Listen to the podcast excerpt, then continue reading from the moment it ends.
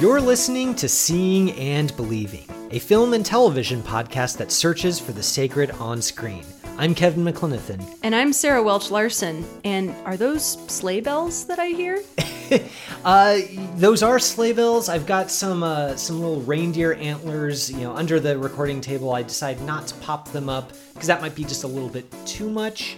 But it is sort of like Christmas in February here on Seeing and Believing. Uh, inadvertently, I asked you to watch a Christmas movie for this week's watch list, and I, I'm not going to apologize, but it's probably best to just acknowledge that. I'm still never going to let you live it down, honestly.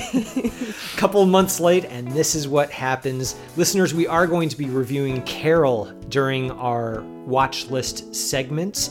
But before that, we've got a review of another period piece romance. We're going to be talking about Joe Wright's Peter Dinklage starring musical adaptation of Cyrano. That's coming up on episode 322 of Seeing and Believing.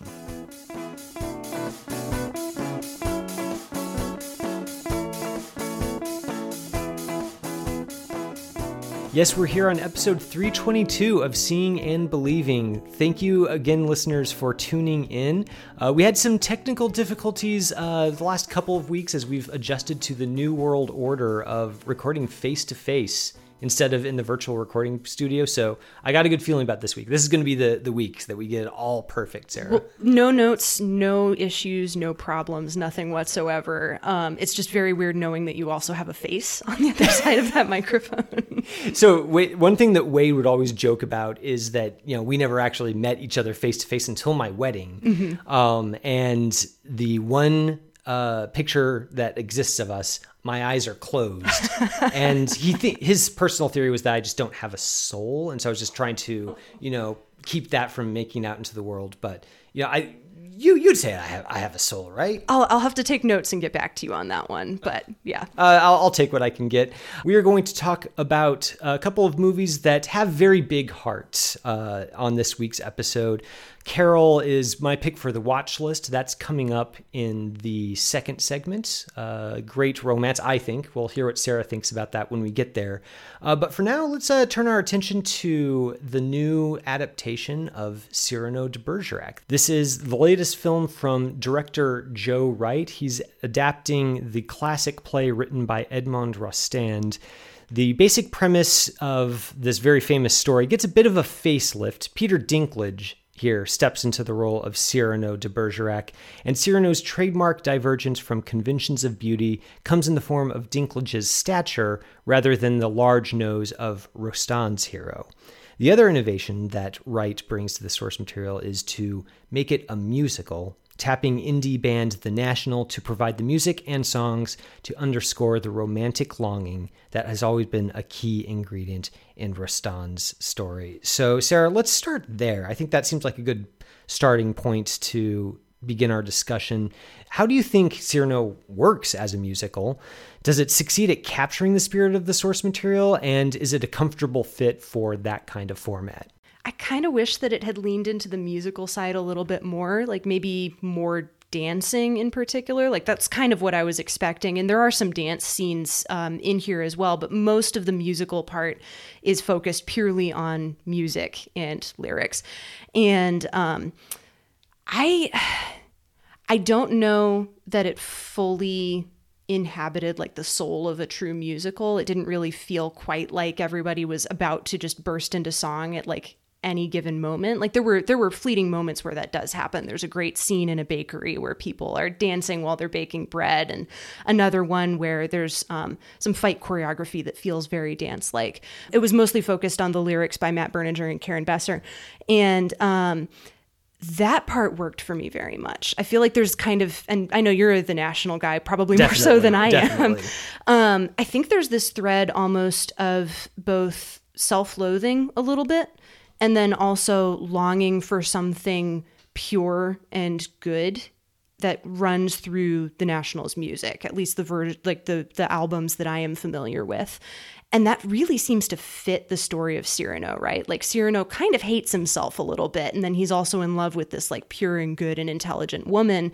And those two pieces of him that are at war with each other, I think really fit the music quite well. So did you get that same sense? You, you know, it's, uh, I like you uh, rightly observed, the National is great. I, I love the National. And I think there, it's kind of, it's one of those pairings, the National and the story of Cyrano, that when you hear it, it seems like obvious. Why didn't somebody think of drawing those two uh, things together before? Because you know when I when I think of the National, I think of like you said, you know, the yearning for something beautiful, a little bit of self-loathing, but also there's I the reason I love their music so much is I think Matt Berninger's lyrics and the music, which here is written by his bandmates of the National, Brian Bryce and Aaron uh, Dessner, mm-hmm. um, just draws out this this ineffable longing. Like to listen to the National is to feel a yearning for something, and whatever that something is is oftentimes a little bit hazy and ill defined, and that's part of the appeal of the music and one of the reasons why I think so many people can identify with it. But the weird thing about this musical is that although it does it is kind of a match made in heaven and I like a lot of the songs, uh, I don't know that it feels very good as an actual cinematic musical, which is another thing you wouldn't expect because Joe Wright is, in a lot of ways, a very theatrical director. His Anna Karenina was, was very self-consciously theatrical. Mm-hmm. Um, he he had that terrible Peter Pan adaptation, which you know, I have not seen it, not uh, planning to. you know, again, it's it's uh, it's a musical and it uses you know modern rock hits in a lot of places, and so it seems like he would this would be right up his alley, but it didn't seem like he was as interested in what makes a cinematic musical both cinematic and a great musical. It seemed like he was interested in the story and interested in working with the national, but it doesn't seem like it always quite meshed altogether. Yeah, it kind of feels like the movie's being pulled in a lot of different directions at once, and they don't really mesh particularly well with each other. Like, I really liked the individual parts of this movie, like the um, production design and the costuming, gorgeous. There's some incredible color work that's being done here, like lovely, like light blues and pale golds and light greens, and then this incredible crimson red that keeps popping up on different characters. Um, a lot of the lighting kind of feels like a romantic period painting, which fits the period of the story as well, and also kind of fits the subject matter. But that plus music by the National plus staging that didn't really feel like it was all that wedded to the setting itself, plus like a couple of time skips and shifts in venue that just like it didn't really feel like it was all the same story to me and so it just didn't really fully cohere as a movie either. It, I mean, it doesn't. It didn't help for me that the movie doesn't quite get off on the right foot. The the very first musical or the the second musical number, I guess, is the first uh, set piece. I guess it, it's where uh, Cyrano makes his grand entrance mm-hmm. and has his his first duel with uh, an effete fop who calls him a freak, and you know, obviously that does not end well for the effete fop.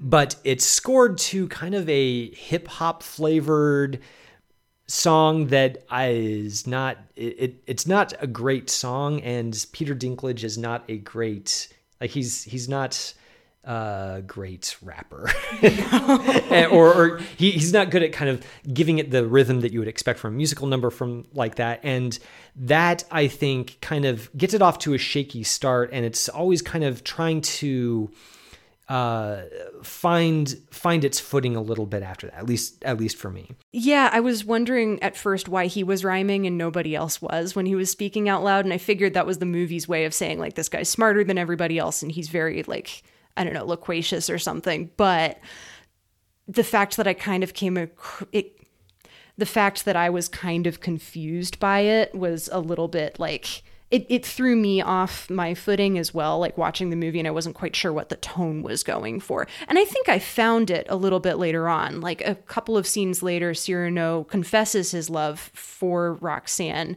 to a friend, and he delivers the line like he's starting to break into song. And when he delivered it, I almost heard Matt Berninger's voice in his own voice as well. And he says something where like he's lying flat on his back and he says that the, the sole purpose of his life is to love Roxanne.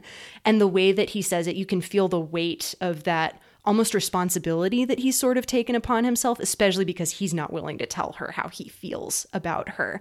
Um, at that point, I think I clicked a little bit more into the movie's like wavelength and what it was going about. But every so often, something would come up where I just wasn't sure what was happening and then I would just fall out of sync with it again. Yeah, I, I think part of that is so the the original play is written a lot of it is written in verse mm-hmm. um and you know obviously translated from from the French and I do kind of wonder if that quality was was Joe Wright kind of trying to find the rhythm where we're not in song, but we're still tr- he's still trying to capture that um, that poetry of the play somehow in in the dialogue scenes. And again, I, I think it bucks up against the pretty modern tone of of the overall movie, right? Like the you know obviously this isn't Cyrano isn't saddled with a with an unsightly nose. He's uh, in this adaptation a dwarf, and that uh, presents you know other uh,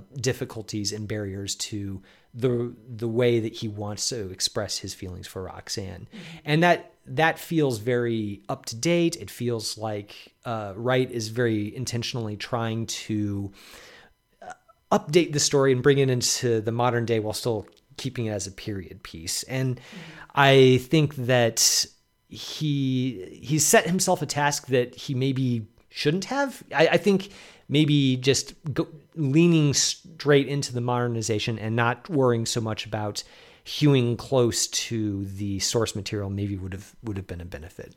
Yeah, I mean, there were some weird deviations from the source material. I feel like there's there's moments where like the scale shifts a little bit. There's a scene in the original play where Cyrano fights 100 men at once, and in this version, it's only 10. And then there's a time skip that's like 15 years, I think, in the original, and it's only three here. So it kind of feels like he's trying to condense this story, I think, in some interesting ways, um, while also trying to stay as faithful as possible to like the individual plot beats.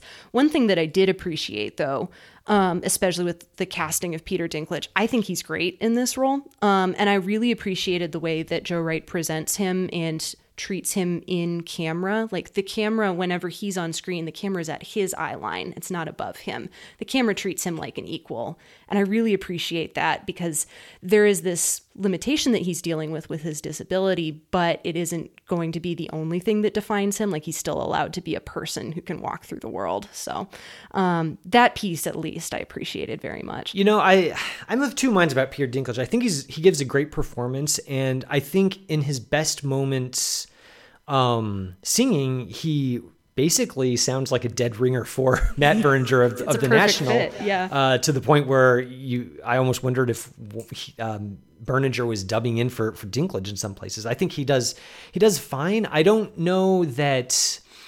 Um, I'm I'm totally sold on his overall performance of of the the music. Even in these places where he sounds like Berninger, he just seems like he's he's not quite where he where he wants to be, especially compared to his co-stars. I think Haley Bennett and Kelvin Harrison are you know seem like very accomplished singers, and I think that I don't know that Wright has really mastered the the trick of when they're all you know singing together, singing duets of really making them making the skills of some of the stars make the shortcomings of other stars uh, stand out in, in sharper relief. Mm-mm. Yeah, that makes sense. I kept getting thrown, I think, a little bit by the rhythms between those characters. Like, there's a scene where all three of them are singing at once, where it just kind of.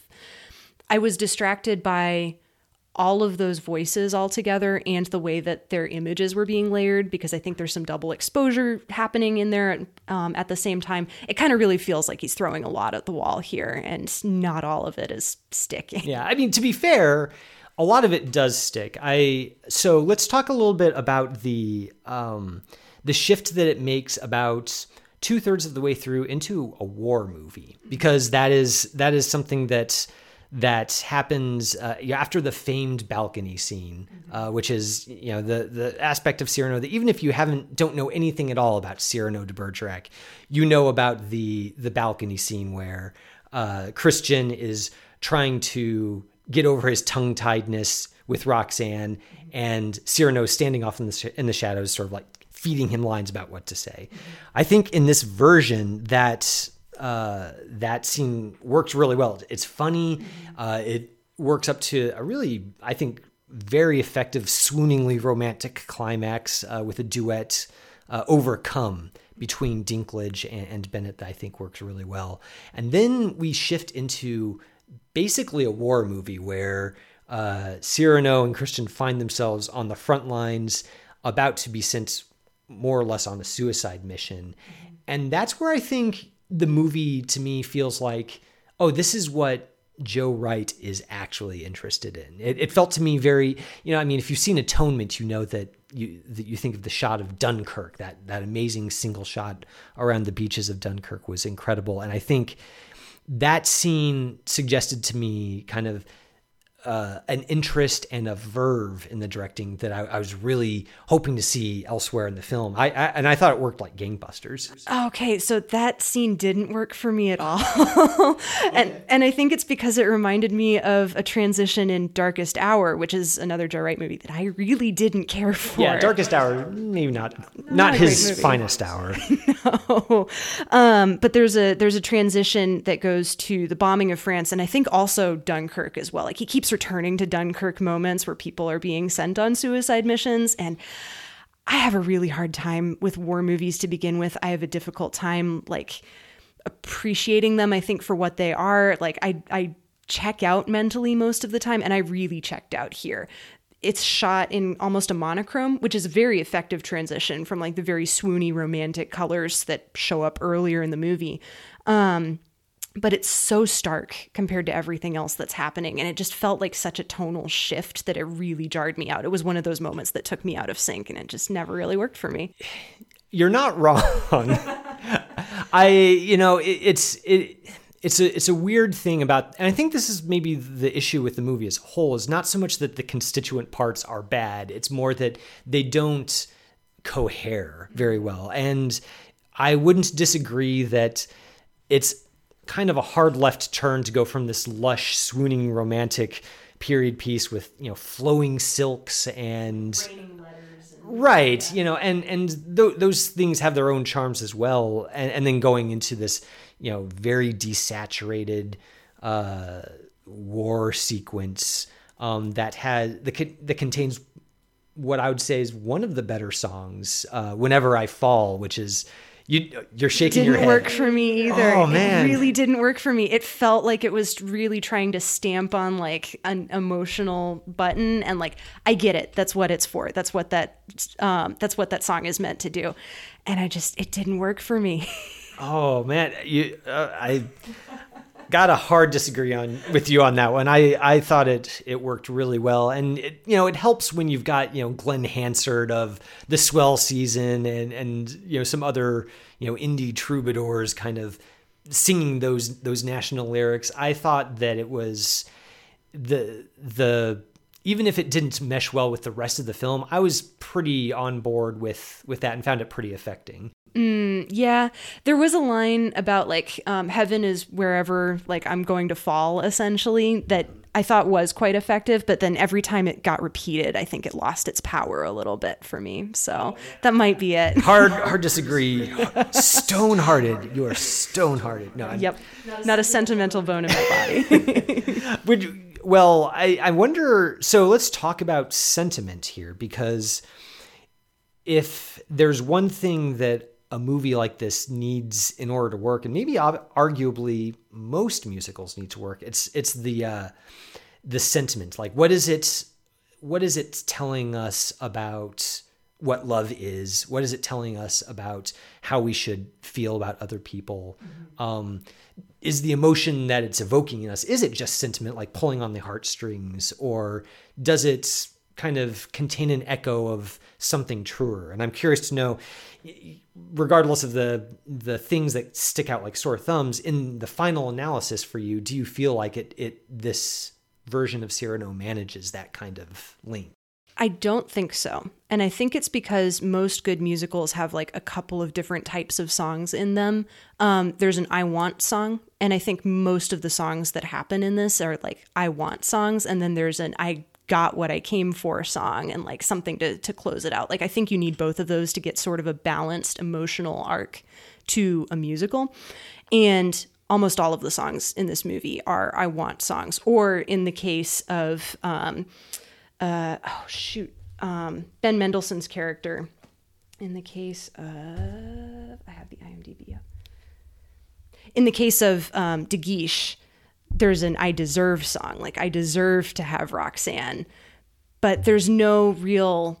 I, I did not feel like there was a real resolution to any of those. It's just everybody is longing all of the time and nobody gets what they want quite exactly. Or, and or then nobody, if they do, it's thwarted Right. like, immediately. Yeah, no, everybody wants something, and it kind of begins and ends with wanting. Mm-hmm. And, and and bittersweet is great like i love that but i don't feel like this musical quite i don't feel like this movie quite got the full roundedness of human emotion and i think you really need that in a musical you know, as much as I like the national, I do wonder if that might be a function of uh, like I, I wonder if you were to take these these songs of Cyrano and put them on an album, and uh, you know, just kind of listen to it all the way through, it would sound a lot like a national album. And that's no small thing. I mean, inject it into my veins. yeah.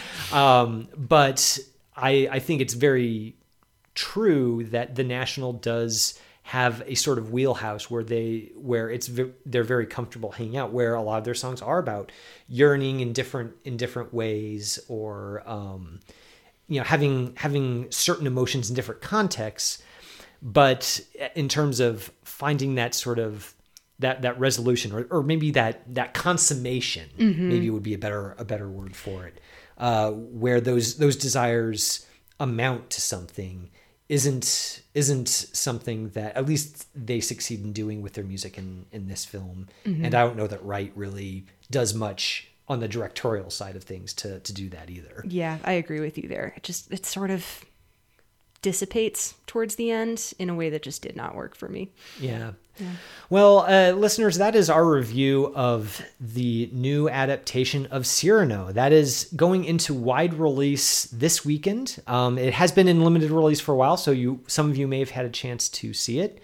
But if you haven't had a chance to see it up to this point, this weekend is your shot to check it out. So let us know if you've seen it, what you what you thought about Cyrano, what you think about the National, what you think about Sarah's stone heart with the wartime sequence.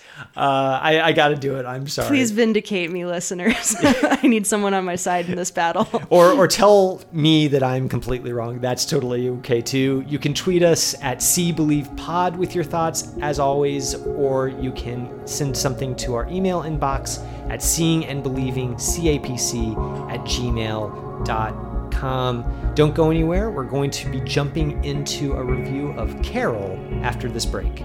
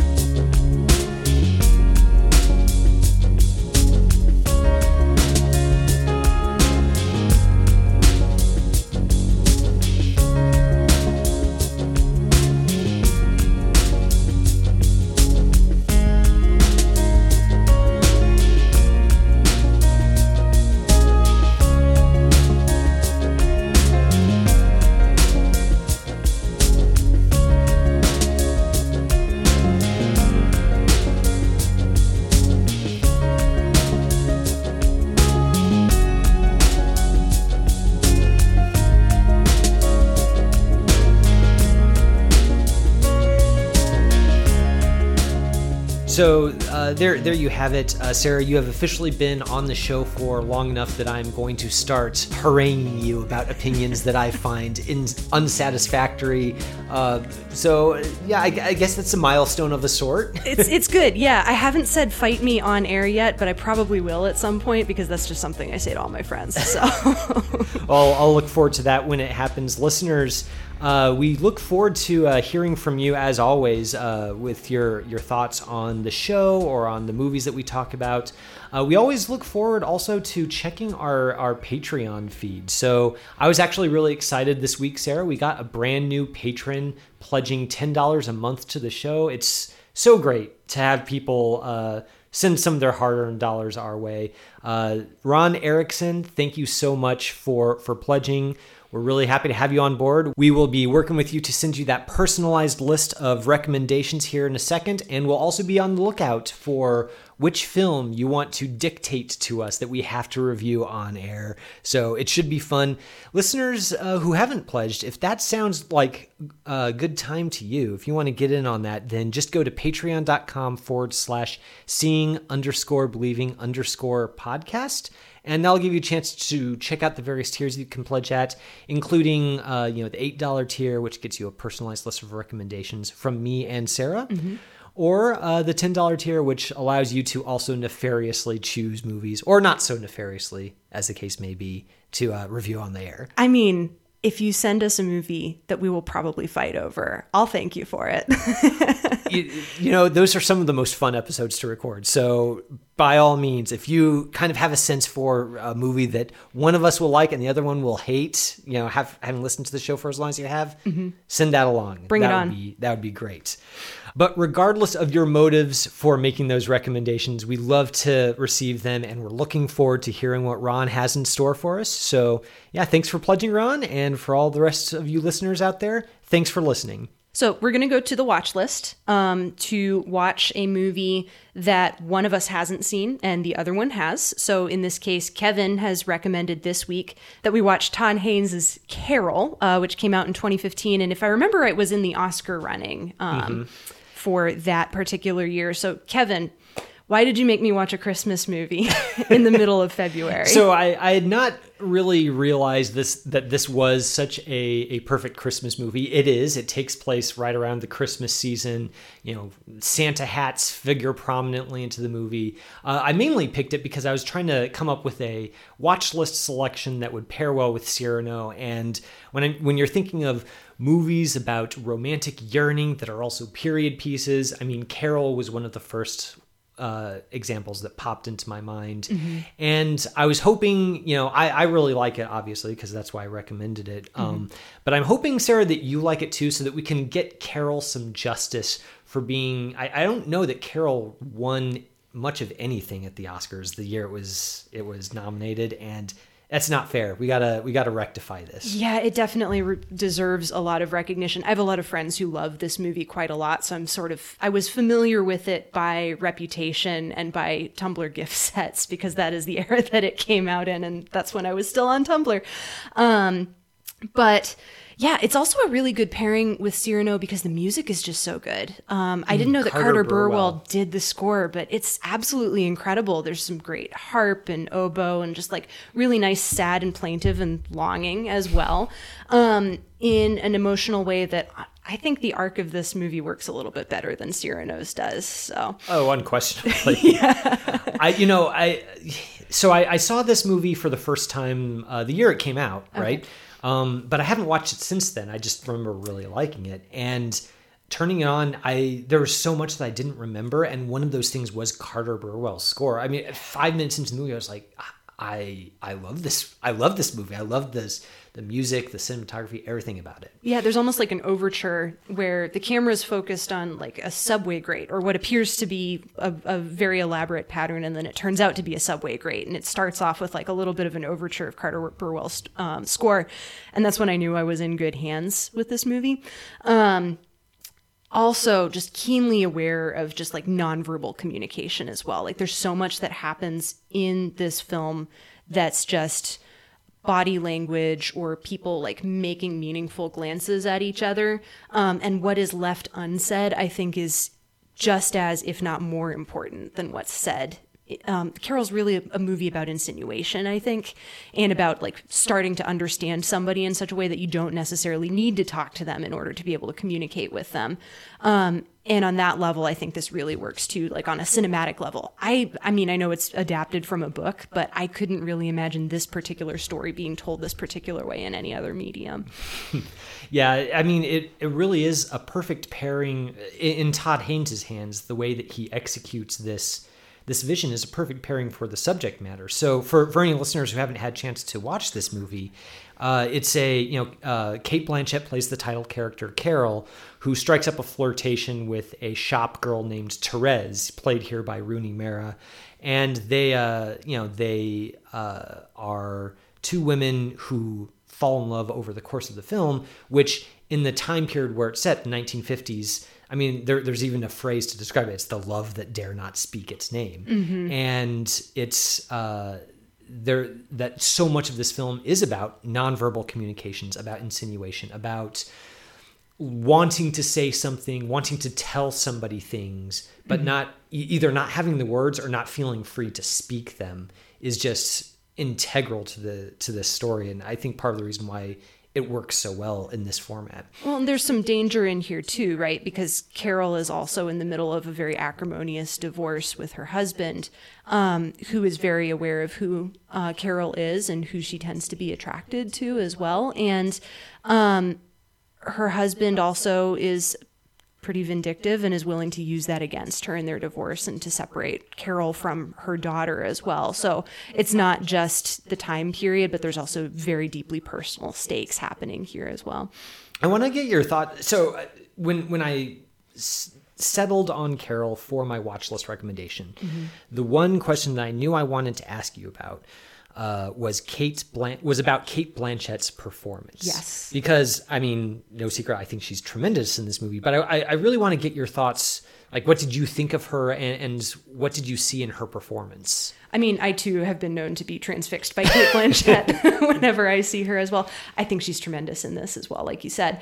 Um, she does so much with like just a shift of the mouth, I think like when she's looking at somebody you can tell like what she's thinking about them has changed a little bit like she'll shift her her mouth or her eyes a little bit and then she'll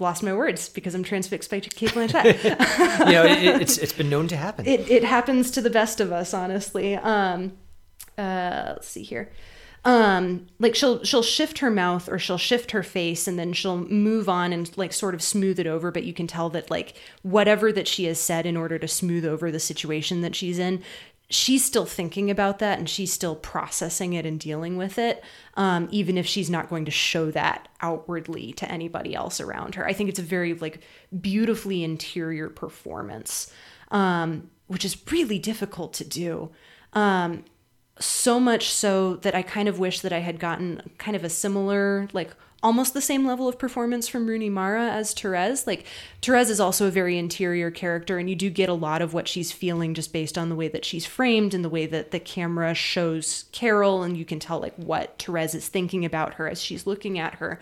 But I almost wish that they had been just slightly more balanced, a little bit more towards Therese's interiority as well, because you get a lot of that on Carol's face, but you don't quite get the same amount of interiority on on Rooney Mara's.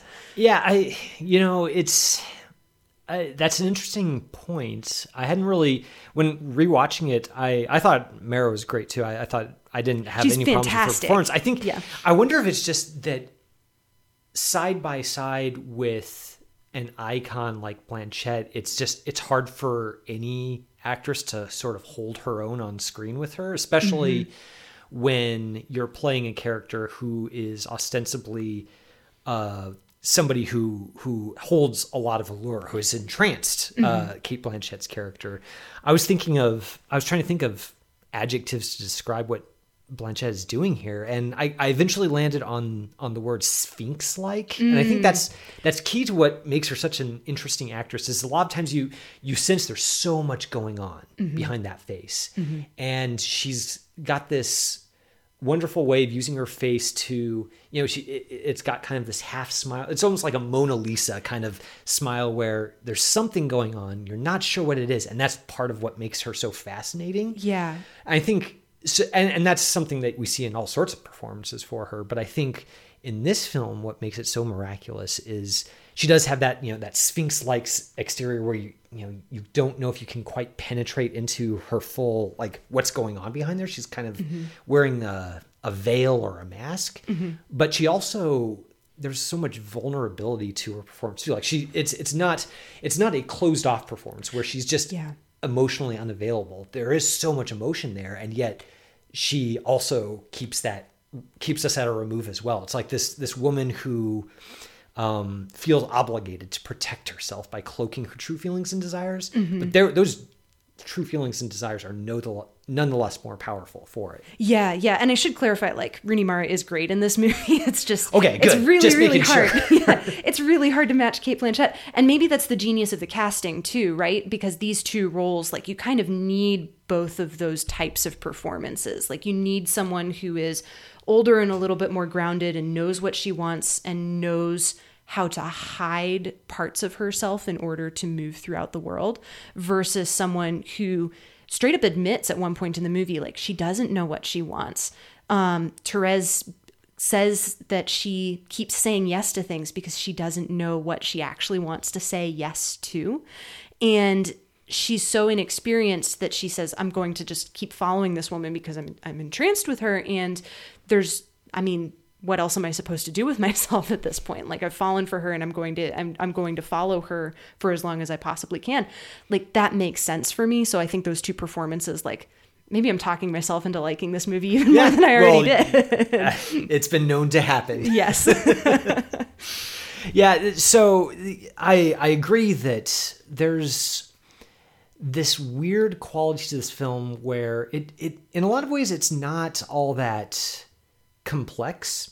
You know, it, it's it's the the characters their their desires are pretty clear.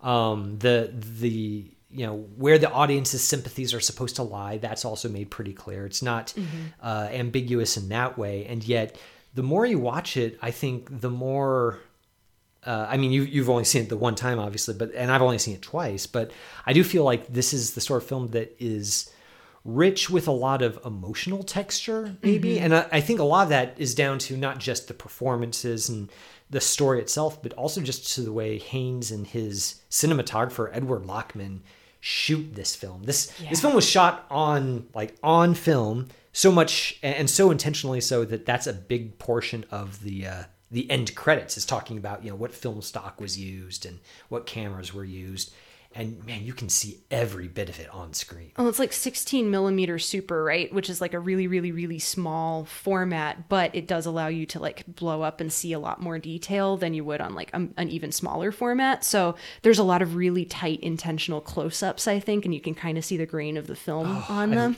I, I saw rich. that film grain and I, f- I felt like crying because we used to be a real country. We used to make things. it just it, it gives it gives the film a tactility, I Mm-hmm. guess, that I you know, digital cinematography has come so far. It's not that that's bad, but when you get to sink back into a film that is shot in this way, Mm-hmm. it it does feel it, it's just got a, a qualitatively different feel to it. Yeah, and it almost threw me a little bit because the lighting feels a little bit strange and I couldn't quite put my finger on it at first, but I think it's because there's like this greenish glow like from mercury lamps which would be time appropriate um, for this movie and then I think the the camera grain also like picks that up in some interesting ways too so it almost feels cold and closed off at first. And I think that's necessary because that's kind of what both of these characters are feeling at the time that you first meet them. They're closed off and then they meet each other and they start to open up a little bit more and the color grading gets a little bit warmer as a result too. it, I, I was I commented to my wife while we were watching the film that I'm not often dialed into details of of costuming of makeup. I'll notice it you know if it's very ostentatious, but oftentimes you know it, it's something that I have to really be watching closely to for it to register with me. And this film, I didn't. I, I felt like the the costuming really grabbed me, and I think part of the credit has to go to the cinematography because a lot of the costuming it- it's very colorful. There's there's you know uh, Therese wears this red and yellow stocking cap that's that's uh, very interesting. The the color red um, is used uh, in a couple of places, most notably when Carol visits Therese's apartment. You know, it's kind of this this dingy New York apartment. Therese is wearing you know a dark conservative outfit, and Carol shows up wearing this bright red dress, bright red lipstick, and she just she's like this flame.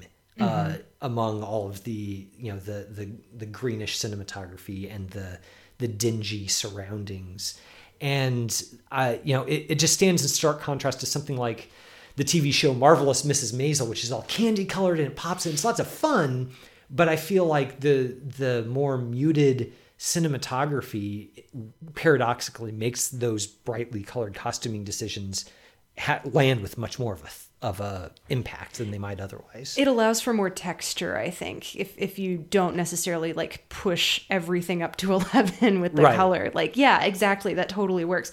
Um that's also really fitting because I think the first thing I noticed about Teresa's apartment was just how cold it was. Like there's this great like scene setting moment right at the beginning where she lights the pilot light inside her oven and then like leaves the door she's open. wrapped she's wrapped in a blanket. Yeah, to keep herself warm. And then she's also brushing her teeth in her kitchen sink because it's sort of implied like there is no bathroom sink for her to use.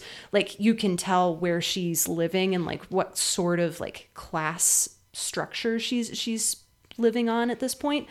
And you don't actually like you're never told, oh, she has no money or oh, she has like you're never explicitly told like oh, she's poor or oh, she she doesn't really have like any like social standing or anything like that. You just get those two little details and then you know that she's she's working retail like in a toy shop in in a department store at Christmas time. Like that tells you all you need to know about this character and like where she exists in the world. And then when Carol first shows up, she's wearing fur. Like you can tell. and, it's, and so lush. Like Yeah. Haynes's camera lingers on that fur coat. Mm-hmm. Yeah, and and you can tell immediately who these two people are and where they are from and how they're going to relate to each other first as employee and as customer, which is a huge power imbalance, and then as they get to know each other a little bit more, those boundaries I think start to blur a little bit. Like Carol still dresses very nicely, but she's she's dressed a little bit less like fine than she first is in that first department store appearance. Like she loses the fur at some point and she's wearing that bright red coat instead. Um, and you can tell that these two people are starting to grow a little bit closer to each other just based on the costuming alone, which is a really smart detail. Yeah, and uh, that does so much. You know, it's yeah. Every film romance, I feel like you know you have to feel that tension. Like you you want the the the the heat between the two romantic leads, the the gravity that's drawing them together. It's important that the audience is able to apprehend that somehow, and I think the these costuming choices that you're talking about goes so long to do that. And I think Haynes is so good with small details mm-hmm. that have that sort of effect. I was reading uh, some uh, reviews of this film from the time it came out, just kind of in preparation for this episode. And Mike D'Angelo of the AV Club uh, observed that the very first time that Therese visits Carol's home, you know, way out in like the, the Jersey suburbs, you know, opulence galore, um, and they're they're hanging out. They're they're both at ease. It's just the two of them uh, downstairs. Uh, Carol's daughter is sleeping upstairs, and Carol has uh, removed her shoes. She's you know they're they're they're just you know hanging out in the living room, but Carol's removed her shoes, and that's like this this for the time period this very intimate gesture that's underlined when Carol's husband unexpectedly comes home, and Carol you know rushes to get her heels back on. Yeah, yeah, yeah. It's it's almost more flagrant than if she had been like half dressed or something. Yeah. Yeah. I hadn't even thought about that. That's a great detail. Yeah, and and that makes the the point when they kind of do run off together on this on this road trip and they grow closer together. Those like the the intimacy they they finally achieve, uh, it, it feels like all those small details like the shoes and the the the fur coat kind of culminate in that moment. And again, it's not something that is done through dialogue. They don't spend a lot of time talking about, oh, I feel so closed off or I feel entrapped by the world around me. It's all told through nonverbal gestures and, and scene setting. Yeah, and it's funny because I was thinking about the um road trip, like there's a scene where they're in a motel and Carol is doing Therese's makeup, and it almost feels like a sleepover mm-hmm. sort of scene. And there's still a little bit of an awkwardness between them. And I think that's the tension that's at the heart of this movie is that Carol is I mean, clearly she's a little bit older. She knows what she wants, and Therese doesn't really know what she wants. And there's sort of that tension in between the two of them, even as the two of them are attracted to each other. Um, I found that scene actually almost like painfully awkward in a way. Like even though it is supposed to show that they're they're becoming more intimate and closer to each other, there still seemed to be like this underlying like what am I even doing here on this trip look on Therese's face. And I don't know. It it almost undercut. There there is a scene where the two of them do eventually end up becoming like intimate, where they have sex, and that scene doesn't work for me at all because it is so explicit compared to everything else that happens in the movie. Felt a little bit male gazy to me, I think. Hmm. Um, and then also, there's been so much that has been expressed through what these two characters are not saying that the fact that they do finally eventually act on it, I, I almost kind of wish that there had almost been a did that really actually happen on this road trip sort of thread to the story? Maybe that would have made it less powerful. I'm not entirely sure but it didn't really quite work for me there. The that scene is it, the the it, it didn't I didn't have a problem with it per se, but I can see where you're coming from with it, and and for me it wasn't so much um, the the male gaziness of it as it was just it feels a little bit like gilding the lily. Like we don't mm. need we don't need to see that. Mm-hmm. Uh, it's it could it's for film to be so richly suggestive mm-hmm. of of feelings and uh, worldviews mm-hmm. to then kind of show its hand like that, it, it feels not like a flaw, but it, does, it feels ancillary. Like, yeah, we don't need to know how that pans out because we already know. We know it already. Yeah, that makes sense. Yeah. Maybe they should have just cut it. I don't know. There is a lovely shot of the two of them together sleeping with their arms sort of entangled. And I think if it had just been that one shot, like that would have worked for me very, very well. Hmm. So, yeah. I mean, it, it, it's, it's easy to, uh, when, when you have a film like Carol that is so high quality to see something yeah. that's like it could be a little bit better. Yeah. But I don't know. For for me at least, it just it almost feels churlish to to go to to. I, I don't want to say nitpick because it's not a it's not a nitpick. It's a it's a fair observation. But I just I want uh, it's you you want to take it in as a whole. It almost feels like complaining about the uh, the star uh, opening for It's a Wonderful Life, where it's a little bit cutesy, where the stars are talking to each other. Yeah. But It's a Wonderful Life is a masterpiece. Yeah. That's so fair. why would you talk about? That? no, that's that's fair. I mm, I don't know. It left me just off balance enough that like I wasn't quite sure how to feel about this movie towards the end. Mm. Um, perfect ending, by the way. Mm, perfect mm, final yes. shot. Worked beautifully for me.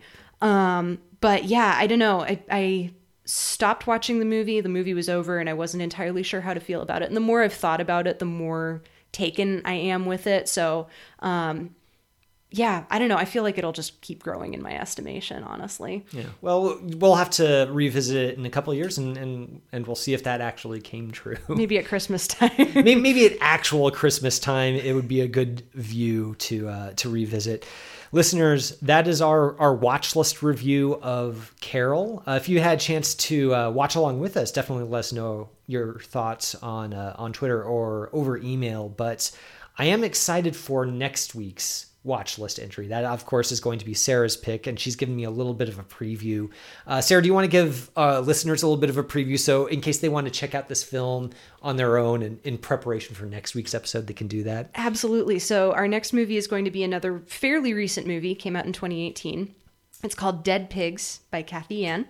Um, it's a Chinese movie. Cathy Yan, um, for those who might not know, is also the woman who directed um, Birds of Prey or The Fantabulous Emancipation of Harley Quinn, um, which is just an incredibly exuberant movie. Dead Pigs, I think, does that exuberance even better. Um, and in a very offbeat way. It's a fascinating picture of a fascinating group of people. And it's also really, really funny. So I'm excited to share it with you all. Um, you can find it on Mubi right now, and then it's also available on most of the usual suspects too, if you'd like to check it out. I, am looking forward to, to checking it out. I liked the vibe of Birds of Prey. I just. I, I found myself in the same place I often do with superhero movies, where it's sort of like, yeah. it's fun I just wish it didn't have all the comic book stuff. Same. so, so I, am really curious to to check out Dead Pigs. It sounds like a like a really interesting picture, and it'll be a a good pairing with our review next week. We are going to be giving you guys a review of the Batman. So it's going to be a big episode. Uh, I'm looking forward to, to recording it. I'll be practicing my Batman voice all week. I, I am gonna maybe we should like uh you know, after we stop recording, have a little outtake where we, we growl at each other. And um, but uh, listeners, we won't subject you to that for now. Uh, that will uh, be maybe a little bit of bonus content for our patrons. We'll we'll wrap things up here, though. Um, Seeing and Believing is brought to you by the Christ and Pop Culture Podcast Network. Our producer is Jonathan Clausen, who every week helps us to search for the sacred on screen. I'm your host, Kevin McLenithan. My co host is Sarah Welch Larson, and we'll see you next week on the show. You have been listening to Seeing and Believing, an official production of the Christ and Pop Culture Podcast Network.